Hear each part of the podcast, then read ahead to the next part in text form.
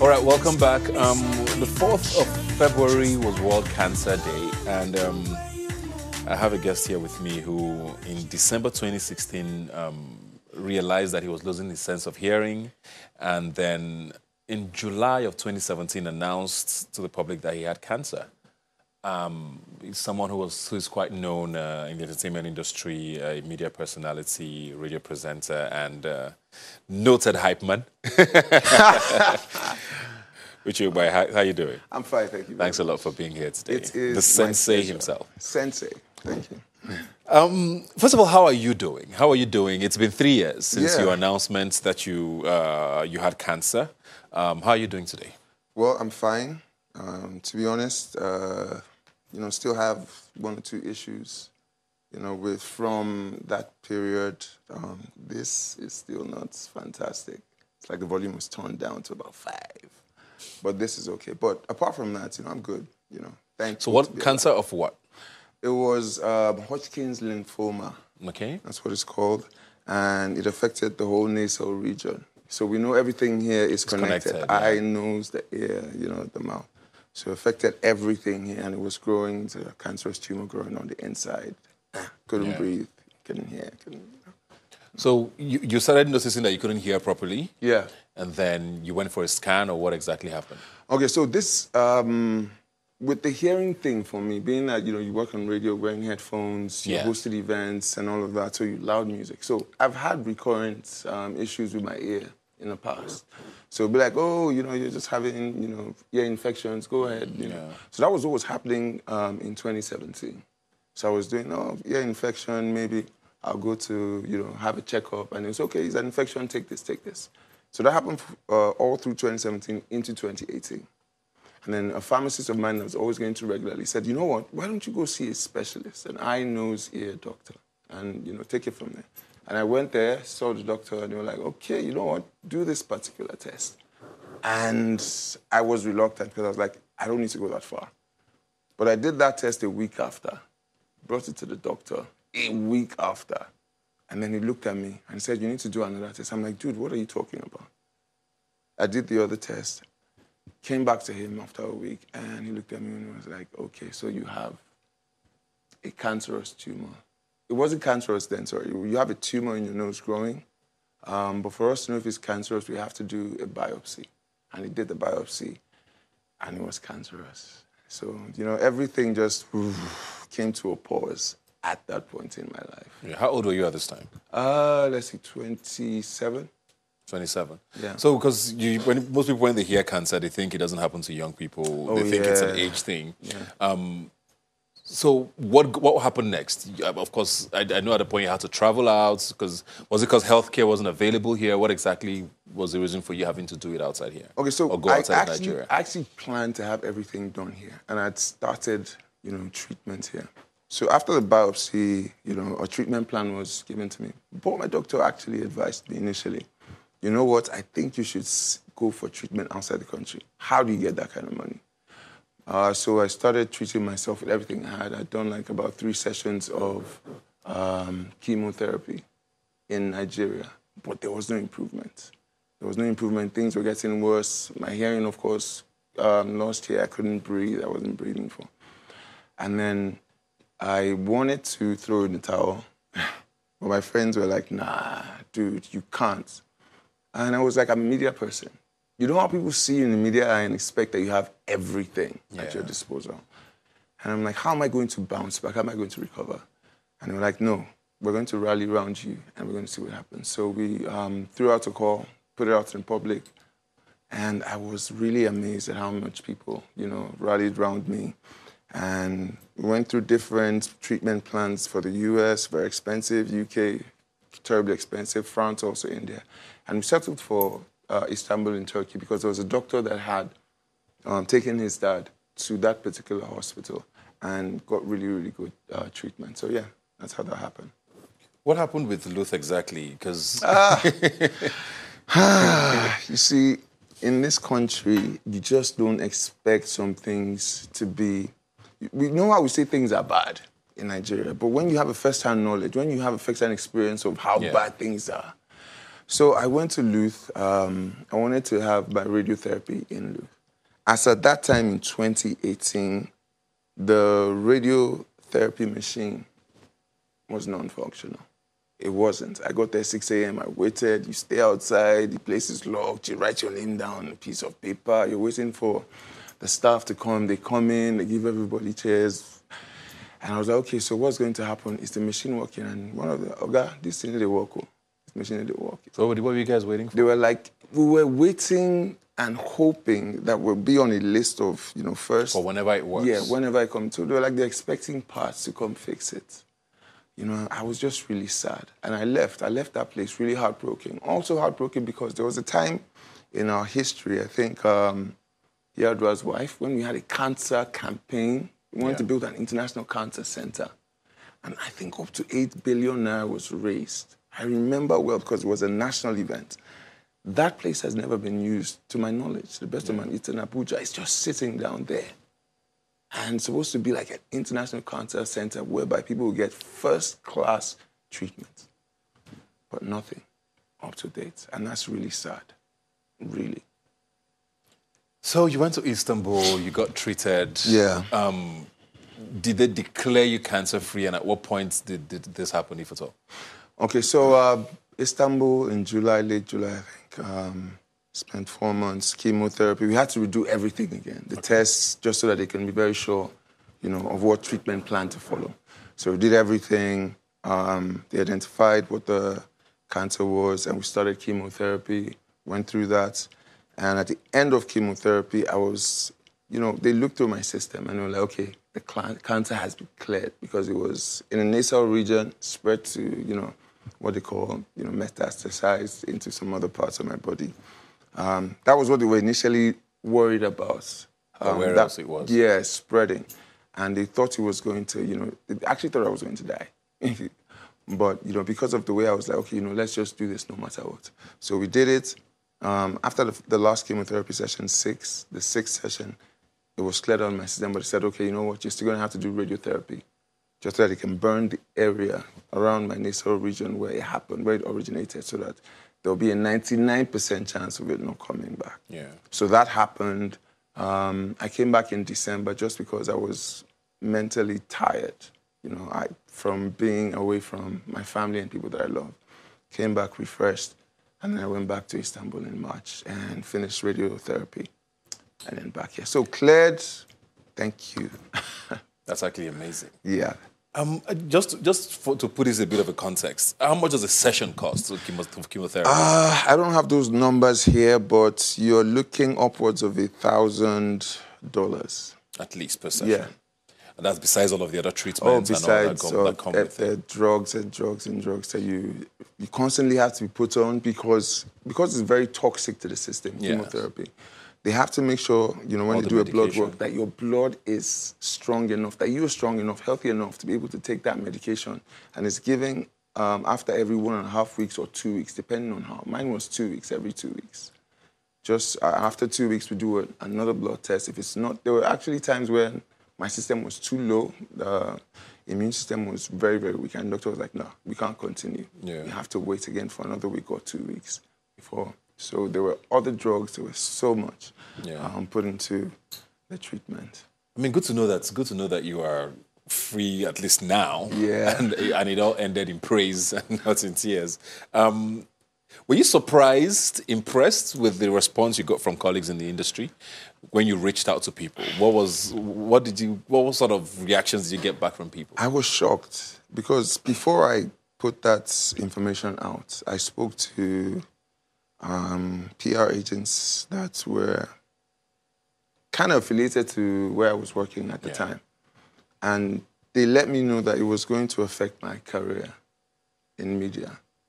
And that was one thing I was afraid of because, you know, at that time there was just this, you know, incline. Things was just going. So I was like, okay, what am I going to do? But when I put it out and I saw the response, I was like, no way. You know, how are people even responding? Because I've seen campaigns. You know, we see campaigns of people in media. They're sick. They want help, and then nobody responds. But people responded, and it just made me really humble, especially from people that I did not know. There were thousands and thousands of Nigerians that were donating, in, yeah. You know, money that you just like, ha, me, little old me. Nah, man, I was totally taken aback. I know off air, we're talking about this. Yeah. And you said that one of the probably sort of downsides of it is the fact that people seem to know you as the cancer guy now, yeah, as against knowing you for your work, which means your work is very, very important to you.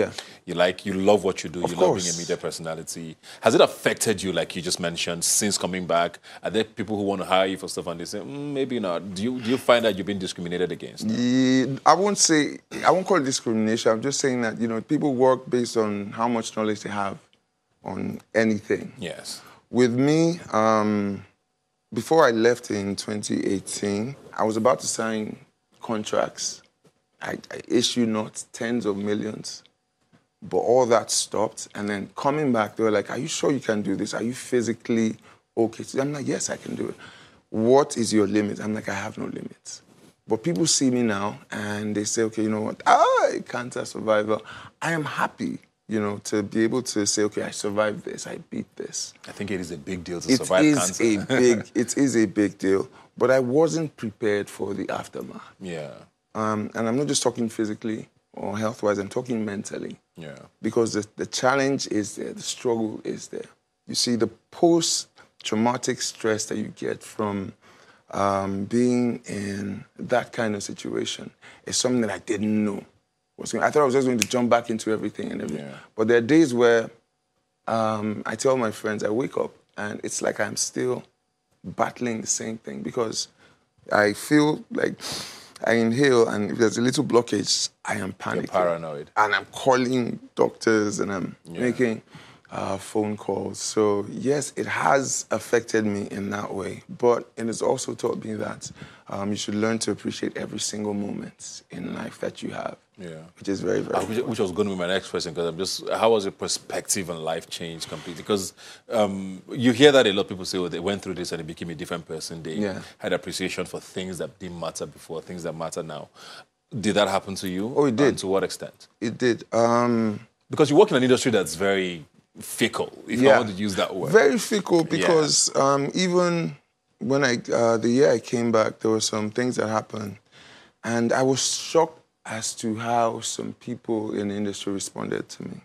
And they said things like, oh, you know, Shebi Nawi, we were the ones that contributed and helped you, you know, and now you're like, I'm like... Or there were expectations of you know, people to do certain things because they helped you. Because they helped. Oh. You know, so that made me sit back and, you know, rethink my life. You know, okay, so this is where I'm at now, because people... So feel like you owe them. Someone actually came to me at an event and was like, dude, do you know that I didn't believe anything as regards to you being sick, even when you came back? Because look at you, it was like you went for a holiday. And I was like, wow. I was so shocked, but I smiled through it. I was like, you probably would never understand what it's like to be here. So yes, there have been those times when I've just looked at things and I'm like, okay, you know what, let me just run away from all of this. But I'm here, I'm alive, and I'm learning every day how to deal with those things. And I'm learning how to be better with accepting that people don't understand. They want to empathize with you, and most people do empathize, but they don't understand. So all you have to do is just to help them understand and teach them what and not what to say or do. You know, I've met someone who has survived cancer in the past, and people always think that when you hear cancer survivor, it's the end of the fight, you know. But I mean, this is someone who I kind of knew well, and I knew there was a medication sort of life that continued after that. Is that the case with you? Is this an ongoing, I don't want to call it a battle, but is this something that you're continuing to sort of handle? I asked my doctor after the treatment, and it was like, so this is the end. And both of them were like, no.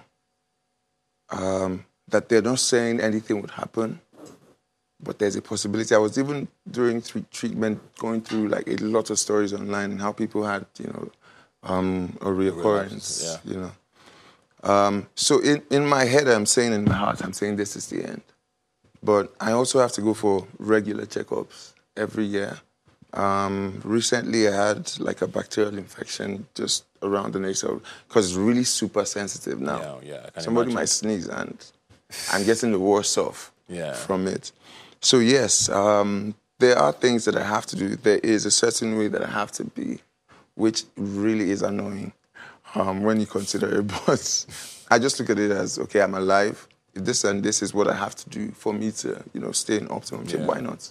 I'll deal with it and, you know, I'll continue. So not like no crazy treatments still happening? No crazy treatments, just regular checkup. You have to go for checkup 3 times a year. We don't still have a PET CT scan in Nigeria. Just let that sink in, because that is one thing that, you know, really breaks my heart. Yeah. There are people that want to find out if their system is cleared of cancer or what. We need to have the technology in this country to be able to handle these kind of diseases. First hand, we need to have it, world-class technology, but we don't. I'm only going to have to, I need to get to Istanbul or to get to Turkey or outside the country for me to do a PET CT scan, just because we don't have one of those machines in the country. I'm sure you get a lot of people who are survivors, people who are battling cancer, who reach out to you, or who you probably have met up with. Not everybody probably has the opportunity like you do to leave the country and get, you know, get treated. What sort of stories do you hear? After I came back, I think like a month after I came back or two, God rest his soul now, a friend of mine, a very close friend of mine, also within my age bracket, fell ill with the disease, with cancer. He battled with it, went to India. Right now he's passed away. He's no more, died from it. So there have been people that reach out to me. I try as much as I can. There's even a young lad right now that I'm trying to help. His name is Size, a black student that has a cancer that is a very cancerous tumor on his knee, very big. And we're trying to raise money to see that he gets treatment here in Nigeria if we can't get him outside the country. There was another one, a married woman. There's another one, a guy. So people are popping into my DM. People are reaching out to me via email. And I do as much as I can. If it's a fundraising effort, I try to see how I can, you know, influence that. And I also give them advice where to go, link them up with everyone, the hospital that I know, because we have, like, you know, we stay in contact, myself and the hospital in Istanbul there. So I direct them to the hospital. So there's 1, 2, 3 people that I know that I've gone to, yes. But it seems to be, there seems to be a number of foundations in Nigeria. I mean, I'm not going to mention it. Yeah. That seem to work with cancer and cancer victims. And we still hear a lot of these stories. Are the foundations not enough, or is the healthcare here just too bad for the foundations to do anything? The foundations are not enough. Are they not doing what they're supposed to do? No, they're doing what they're supposed to do, but it requires a lot of money. Yeah. Treatment for me was upwards 20 million naira. Yeah. Treatment for the woman I was talking about, upwards 40 million naira. Yeah. Who has 40 million naira lying about? Everybody is depending on charity, charitable donations from people. So basically, the foundations need more support. They need more support. They really, really need more support financially to be able to do what they can within the country and also outside the country. Yeah. Wow. Well, let's talk about you now. I mean, what's happening with the career? What's going on with you and your life? Right now, I took a break from radio. Okay. But not from music. I saw you in a few stages in December. Still doing your thing. Yeah, of course. I love doing that. I love hosting events. And I actually get I smile when I see you. I'm like, okay, the energy is still there. You're still hyping the artist. You're still jumping on stage. So nothing significant has changed with regards to that. No, nothing has changed. I want more. Okay, I want more jobs. I want more. But I'm trying to, you know, do more of the things that I love now. Brand communications, trying to help brands, you know, align them to their audience. Creating my own type of events, hosting events, going online. Podcasts are going to be launching soon from my own end, called Thinking Out Loud, about everything happening within the country and outside the country. People will be shocked to hear this, but I'm trying to put together a fashion line. Okay. I was actually going to say you're looking quite snazzy. Thank you very much. God bless my mother for this, because she was a fashion designer in the time. Okay. When is that? Is that something for 2020 or still? Yeah, I'm looking at the end of the year. First off, you know, have my designs, working with some fashion designers. Wear them first, see what people think about them, and see how we can make them commercial. But everything media is still on the table, and I'm still doing that. Awesome. Looking forward to everything. Thank you very much. Podcasts, designs, and more health. Thank you very much. Thanks a lot, Uche, for being here today. Bro. Always a pleasure. My pleasure. We'll take a break now and be right back. Please don't go away.